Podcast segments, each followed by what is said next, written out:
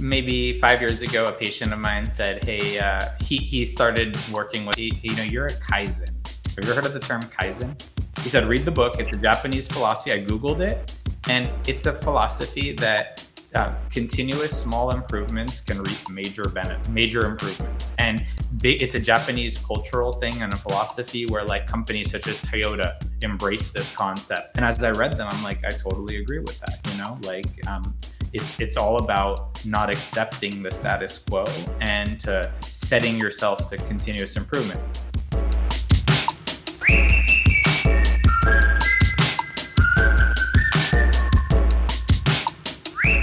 Hi, everyone. Welcome to this episode of the Happy Practice Playbook. I'm Mo Jones, and in each episode of the show, you'll hear conversations with dentists, office managers, staff, and specialists who know how to create a happy practice. Today, we're joined by Dr. Matt Nejad, an expert biomimetic and aesthetic dentist, as well as a fellow of the Academy of Biomimetic Dentistry.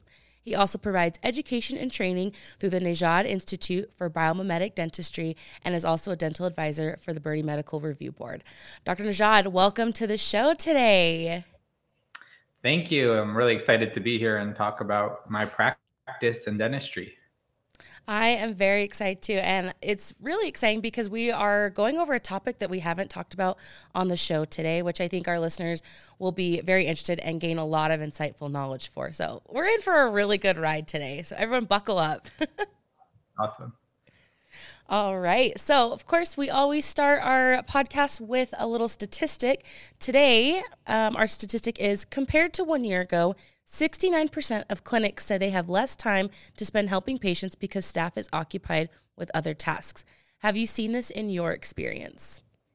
Oh, yes, of course. So I've been a practice owner since the day I graduated, actually. I graduated 2010 and I knew that type of dentistry I wanted to do, you needed to be in control of a lot of different things the quality, the setup, the materials. So I started my own office and I realized really fast that we have to juggle a lot of different responsibilities. And what we really want to do is focus on making our dentistry better. Like, I, I want to spend every hour I can improving my craft, reading the science, practicing things, you know, getting it more efficient.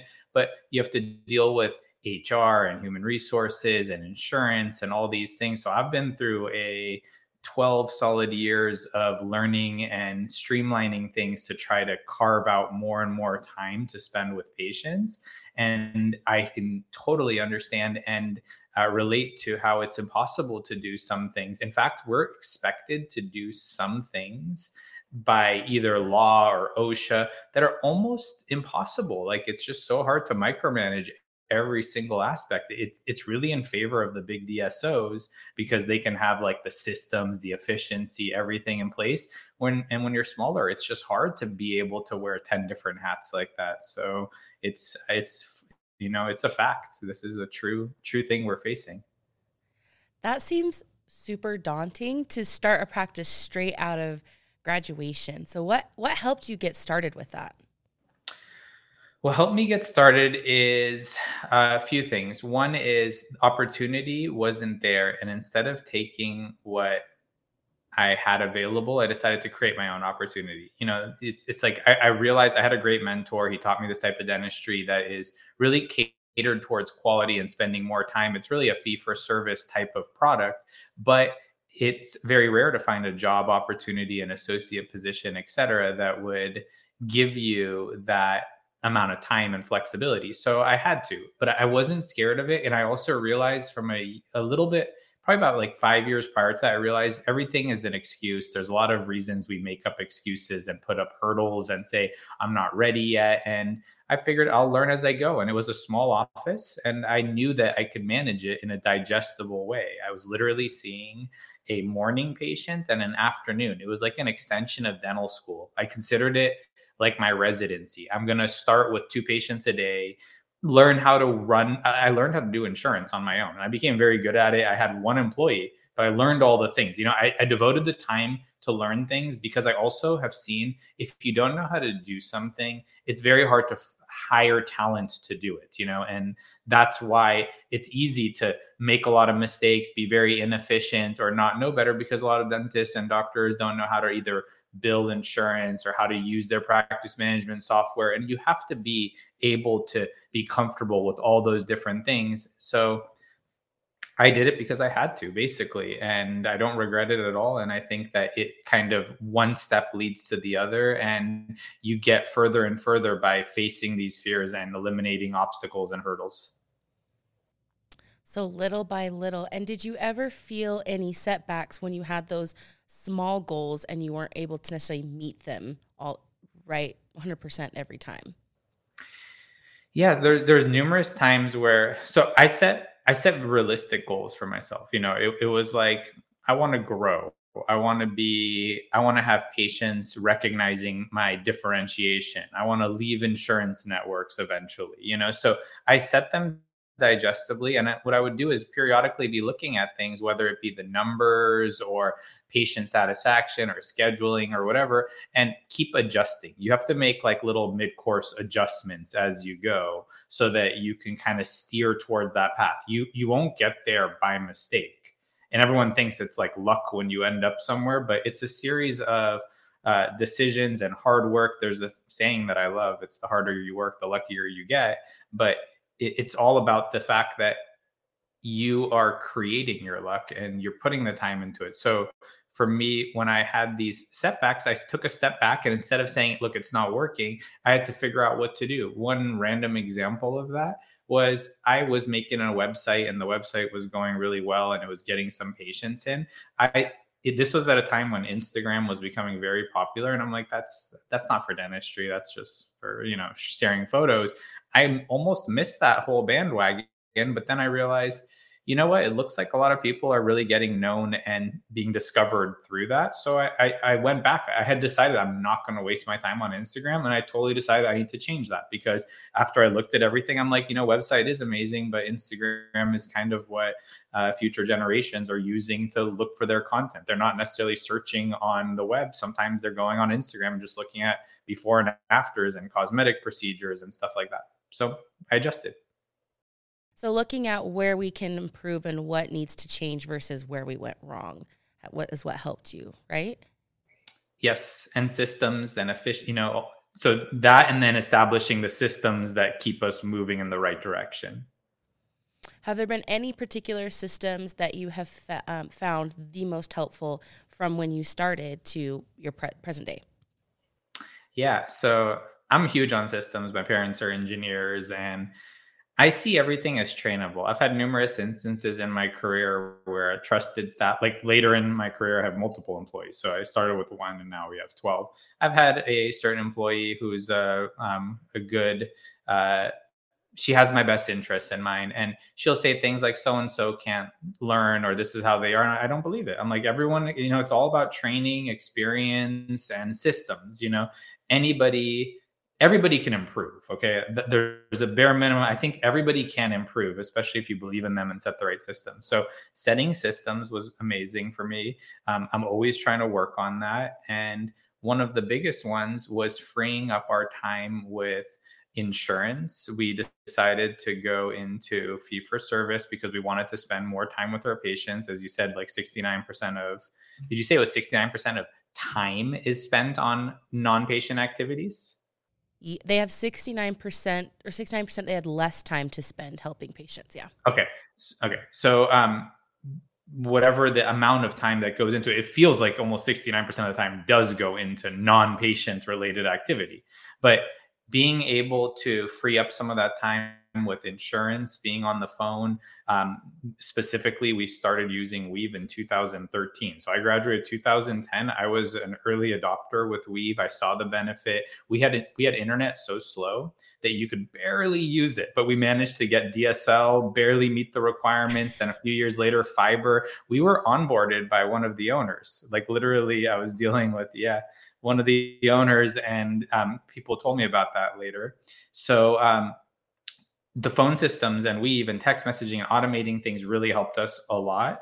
And also spending less time on the phone. They go hand in hand, but minimizing how much time we have to spend on the phone, especially with non patient related inquiries like insurance. So when we went fee for service, over a series of years, that's freed up a lot of our time. So now when we are on the phone, we're dealing with an actual patient related to scheduling their treatment or following up with them. So it's higher value activities. Okay, so this fee for service concept that you've adopted for our listeners that may not know what that is, can you explain what that means and what it looks like? Yeah, so in a fee for service setting, we are billing the insurance or courtesy submitting to the insurance for our patients. We're charging upfront. So I remember this. There was a time where I decided we should be charging at the time of scheduling. I'm putting a large amount of time for these procedures, up to three hours. Um, and, you know, like a quadrant of dentistry might be like three hour appointment. And very frequently it is two, three hours. And if the patient doesn't show up, I'm dedicated to seeing that one patient, you know, so that's a huge problem for me. So I said, I want to charge ahead of time. And I remember at that particular moment, my staff was like, oh, people are going to be so mad and they're not going to want to do that. I'm like, well, why? It's like, if you don't want to do it, don't schedule. And if you do, you know, make sure that you're reserving that time and you have this sort of like uh, sense of there's a commitment. So um, we did it and they said it's going to go, it's not going to go well and it went perfectly. It's been five or six years since then. You know, like we've it's become so normal. We've created that culture of we value our time. We also value your time. So we set aside a lot of time to work on patients, one patient at a time. We um, do charge at the beginning of treatment. We are very true to what we promise and we deliver. We have a very high satisfaction rate. If something's not right, we fix it. And we focus on treating our patients, being able to interact with them and talk to them and not feel like you have a rushed uh, a, a rushed experience because a lot of anxiety from treatment comes from this sort of like you know multiple chair high speed type of dentistry and that's not for everybody. I do think that that type of dentistry is very important to to fill a role that's required because not every patient wants what i'm offering but there's plenty of patients that do want that and that's what fee for service is really ideal for because you're not limited by things such as the insurance fees or having to deal with if my insurance covers it. We've created the culture of look, I'm telling you the truth, and this is what I recommend, and my patients fully believe my treatments. And some of it's elective, and some of it is more urgent due to like cavities, fractures, etc. And so there is some portions that are you know delayed or not um, done. But when we recommend something, it's very rare that they have to say something like, I got to check my insurance because even though they have insurance, they're not here for that. They're here for an elevated level of care. So, with this fee for service concept and that you have, it helps create an elevated experience for your patients and be able to give them the time and services they that they need. But what are some of the roadblocks that comes with running uh, a fee for service practice as well? Well, the first roadblock is creating and demonstrating that value. And, and I've seen that numerous times that, you know, everyone does crowns, inlays, onlays, fillings. Okay. And there's definitely a difference between the level of care and the quality. But the most important aspect in getting a uh, group or volume of patients that are interested in fee for service dentistry is demonstrating that value and that that can come from your personality it can come from the results um, ideally it would come from a little bit of both of them because that's the best package. It can also come from the practice i feel like the most common thing people focus on is the practice looking beautiful having like, like this type of setting but it's become too common for beautiful practices to also be part of insurance and all these things. So um, there's it's a differentiator. It's standing out. And so creating that type of following. So I had started my first office in a blue collar neighborhood that was heavily insurance driven. Over the f- three to four, the first three years for sure, I had already transitioned. I think by my second year, I was leaving most insurance networks except for the best reimbursing ones. And I was maybe losing a few patients that weren't there for that. So the, the attrition that you have when you start to switch, it's scary. But I'm like, you know what? You got to go down to go up sometimes. And I just started working at it, building it up, watching the numbers, but it went down a little bit and started coming back up. And there was a period where I was doing less dentistry, but making more because I was able to charge, you know, like there was a time where my filling had to be $80 for something and I was able to get it up to like 250 or $300 this is back in 2011, 12. And so I might be doing less fillings, but being able to do them at a higher fee. So the roadblock is knowing that you may lose some patients knowing that it doesn't happen overnight. Every time I do like a lecture or a course, there's all these young dentists kind of asking me, how do you get to do what you're doing? And I'm like, it's, it's a process. It's a work in process. You're always in progress. You're always working on getting there. You think they see like I'm where they want to be, but I'm where I am now, but not where I want to be. I'm still working on getting to that destination. So the roadblock, I think, is that it doesn't happen overnight and it takes time to develop but you're investing your time and when you look back at it i don't think you would regret it because it's freeing up your ability to do more of the type of work you want to do and that's what we're all really after so, as someone who has a lot of experience in this, and you mentioned that it's going to be normal to lose patients and kind of see a decrease, is there a specific number where it's where it's like, hey, you've decreased way too much and you need to change something needs to change on how you're going about this? I don't think there's a specific number, but obviously, unless you're prepared for it, you don't want to be dipping below your overhead costs. You know, so like at the bottom as your overhead, you got to look at your staff, rent, supplies, materials, all that stuff. And you have to probably, if you're already hovering at that number, let's say you're starting from an insurance model and you're already hovering there which is which is the reality these days. There's you know my my dad uh, is remarried and he his wife is a dentist and they just bought a practice. It's not profitable right now and it's hmo and insurance and they have to get to profit first. So right now they're covering based on their loans and a period of growth. So depending on where you are if you're very profitable you have a lot of room but your bottom line is you know your overhead including a reasonable salary for yourself um, doesn't have to be your dream salary but just you know your bottom bottom line what you can cover your living expenses with.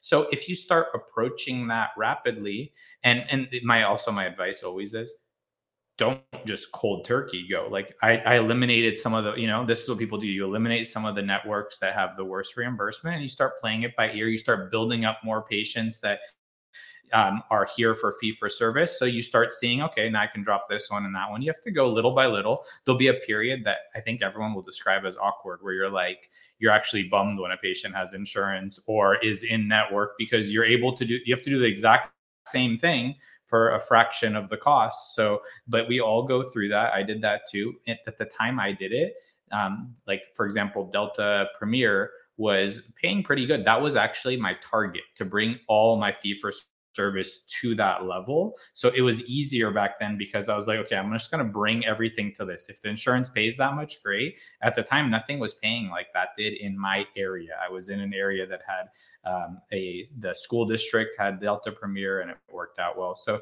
you have to set the target, and you're not going to set your fee to what you want it to be 10 years from now, or you're not going to set it to your dream fee, but you transition to it and then you raise it. And I also noticed that when people value your work, they're not going to like there's so many times where you raise your fees and you're afraid that everyone's going to run away. I mean, of course, if you go from like $500 to $5,000, they're going to run away. But when you go from five to 600, a fee for service patient isn't like, oh my God, it's 600. You know what I mean? It's the price sensitivity isn't within the five or 10% range. It's when things double or triple that they start to become really sensitive to that. So as you go, you raise your prices little by little when you feel like your schedule is busy because the way I think about it, time's the most valuable thing we have.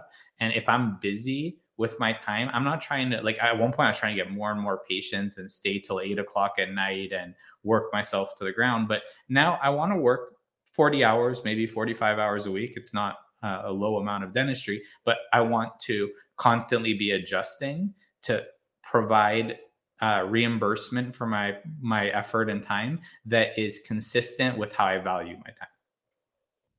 Okay. And I think another thing that maybe our listeners would really benefit from how did you start having those conversations with your patients as you were transitioning from, you know, taking their insurance to the fee for service? Yeah. So um, I first of all I kept that one. The the I kept one or two. I know Premier, and I think there was one other Blue Cross one, like the gold level or something like that, that did well.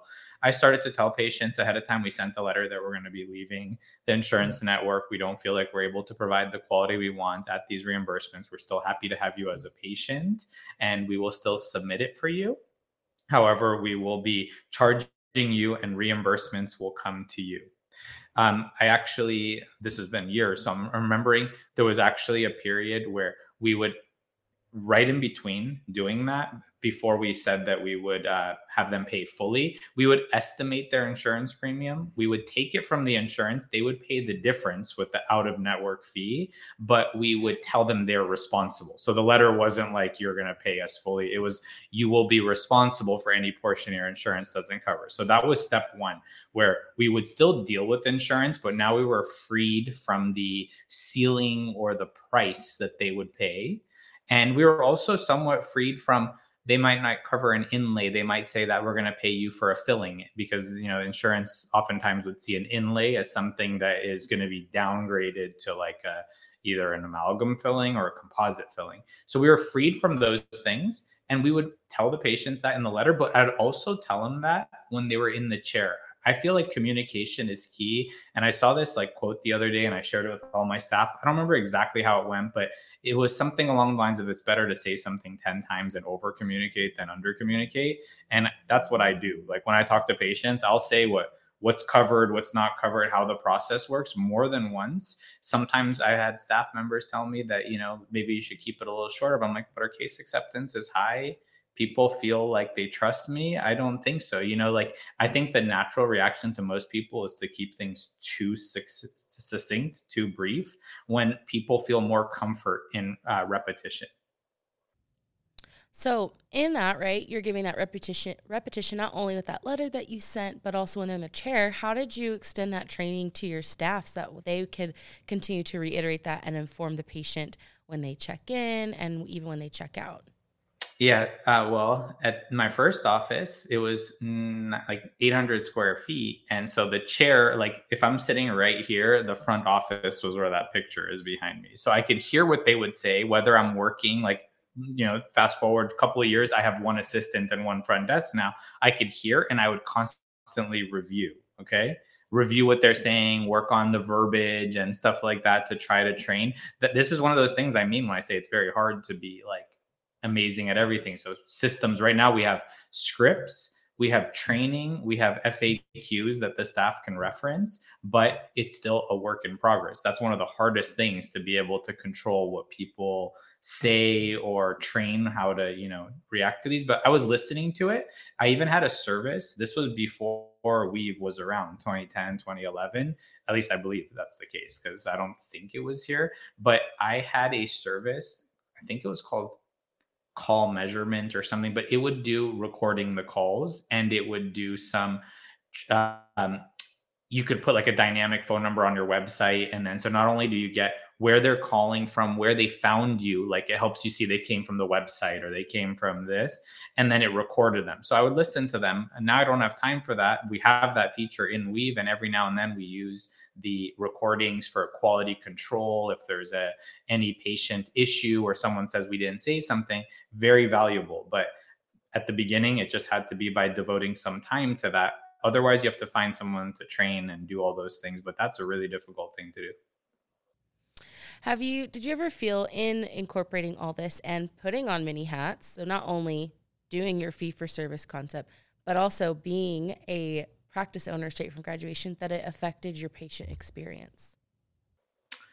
I didn't let it affect my practice experience because I was putting in extra hours. And I've I know a few people that get burned out from that type of thing. Um, one of my uh, good friends and business partners talks about this topic a lot on the burnout and the uh, stress from dentistry, and uh, th- that's Kyle Stanley, and he was a business partner, is a business partner, and um, you can see how you have to be to some degree it's hard to balance these things i don't have a great balance in some ways, but I'm working on that now. I was very committed to the profession. I still am, but it becomes where I was doing a lot of the things like training after hours or making notes so I could review it the next morning. It's hard to do nine to five with that. So I figured it in investment phase. You know, when you start a career, also one of the reasons why doing it early was amazing. You know, imagine you work somewhere for five years, six years, then you go open an office. We lose energy. Like I, I definitely noticed that I'm uh, craving more free time and trying to make my systems fall in place and make things more automated or more efficient. But at that time, when you're right out of school, first few years, you have the energy, it's still part of your investment. I think it's a really good thing to try to do it early and get it going rather than delaying it because if you if you do it during business hours yes it'll affect your patient experience if you can do it after hours no. And if you have tools that streamline it it becomes very valuable including the recordings because before recordings what would you do? You'd have to maybe dedicate a little bit of time to overhear or you know i'm going to spend this morning listening to how you handle calls and kind of give you some feedback. But with recordings you free up the ability to do that um, at different times and that was really beneficial so you really literally kind of hit the ground running and you had that momentum, knowing that there may have been some there was going to be a few days, not even days, probably a little some time where you were spending yep. extra time and effort. But yep. now as you've done it, you have you have the free time and flexibility and full balance that you wanted in the beginning, right? I'm I'm it's that's a work in progress. I have much more of it than before. You know what I mean? Like mm-hmm. at some point the dream becomes maybe three or four days a week of dentistry. Everyone says five days of dentistry is too much. Right now, I don't really have a choice in the sense that I don't think we would meet our goals and be able to. I, I would have to downsize, and I value my team, and I don't want to do that. I could be comfortable doing a little bit less, but I would rather create more opportunity. So it's a process, and I definitely noticed. Okay, so about maybe past six months, I started talking to my staff, going, "Hey, we're we're not staying till seven o'clock anymore. We used to have to like stay till seven to not work on patients, but to do the treatment plan, review the wax ups, the restorations, all that stuff." I'm like, "What's happened? We're busier than before, and we're leaving at five o'clock now." You know, and it was all those years, several years of setting things up, systems, treatment coordinator, things are running more efficient. It didn't happen like a light switch it happened steadily so that like I was kind of like oh maybe 7 became 645 became 630 became 6 it's like things are running smoother and we're not slower than before in in terms of like patient care or treatment. It's just systems kick in. And i just want to keep that going actually you know and i want to extend it to having opportunities for other dentists to work for me in an environment where they can do this type of dentistry because it's such a rare thing to be able to do a high level of dentistry without pressure from insurance and being um, you know basically pressured into doing faster and more treatment and over treating and stuff like that so, one thing that you have mentioned uh, a lot is that a work in progress. Do you think yes. having that mindset of having a work in progress is what allowed you to be continually successful versus, oh my gosh. all right, this is my end goal. I'm here. I'm good. yeah. So, that's, uh, it's interesting you say that because maybe five years ago, a patient of mine said, "Hey, uh, he he started working with us a little bit on social media stuff, and he had a good eye for that. And he's like, hey, you know, you're a kaizen. Have you ever heard of the term kaizen? Have you you personally? I've, Either had I. I. He said, Re- read the book. He said, read the book. It's a Japanese philosophy. I googled it, and it's a philosophy that uh, continuous small improvements can reap major benefit, major improvements. And big, it's a Japanese cultural thing and a philosophy where like companies such as Toyota embrace this concept. And it's this whole concept that there's like these 10 commandments of Kaizen, and it's like good enough is never good enough. Don't accept excuses, make it happen. If something, um, just because something works, ask if it can be improved. You know, like there's all these different uh, principles and as i read them i'm like i totally agree with that you know like um, it's it's all about not accepting the status quo and to setting yourself to continuous improvement so from that day i embraced that i said that is what i am and i also remember that even though i talk about it now like it's it's always been part of me I remember dreaming of reaching X point where I'm like, oh, finally, okay, now I can relax.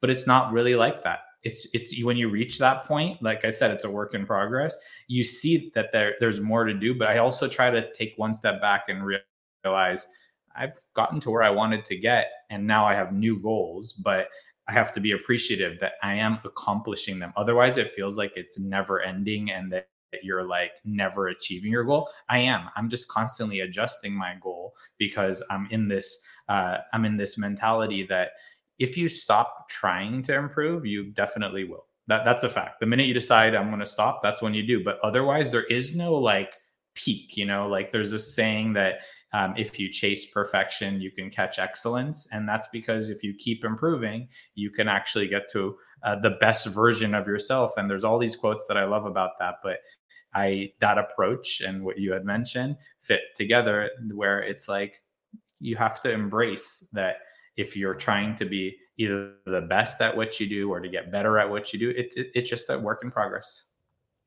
So as you were explaining this concept, I kind of a light bulb moment that I feel like is like a duh, right? Where how we're t- constantly making these tiny improvements. But I think about just myself when I was 21 versus now.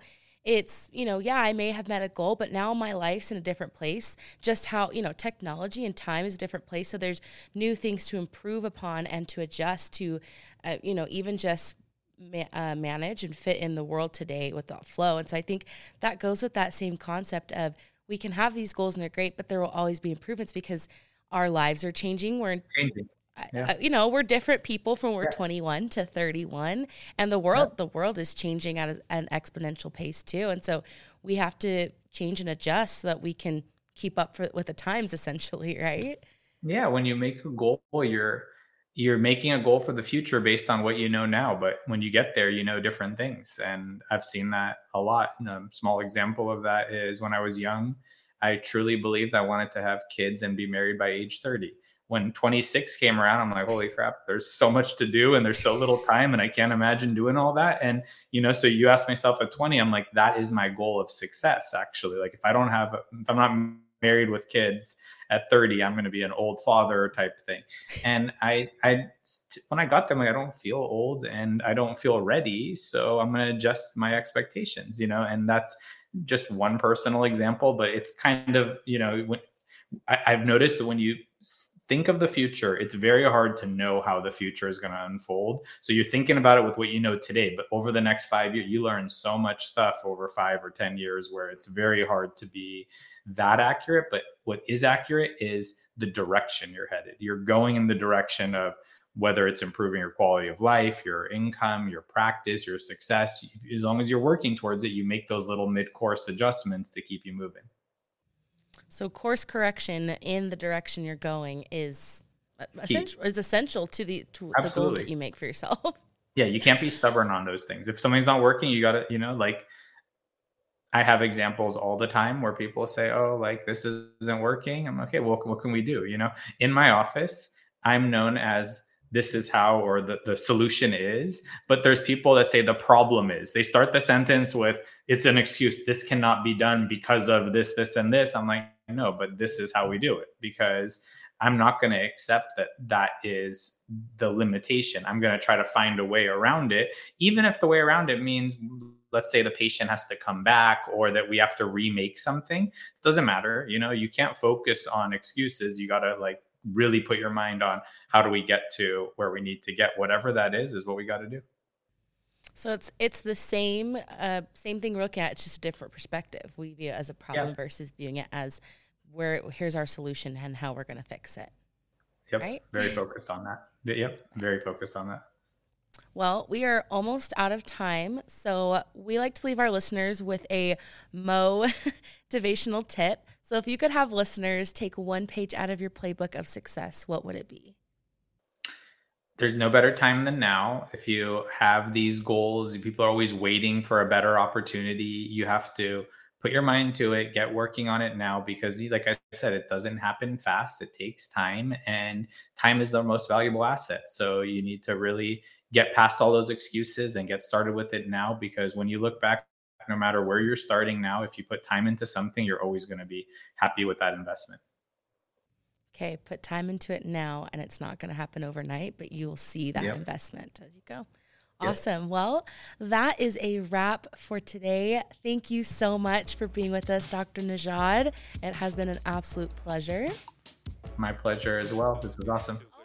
Yes. And thank you to everyone listening. Don't forget to join the Happy Practice Playbook Facebook group where we'll be discussing this topic more and sharing other helpful resources to help you keep your people happy. As always, I'll be posting to get all of your tips and tricks as well. If you liked what you heard today, hit that subscribe button so you don't miss out on the next episode. We hope you'll join us next time. It's your girl, Mo Jones.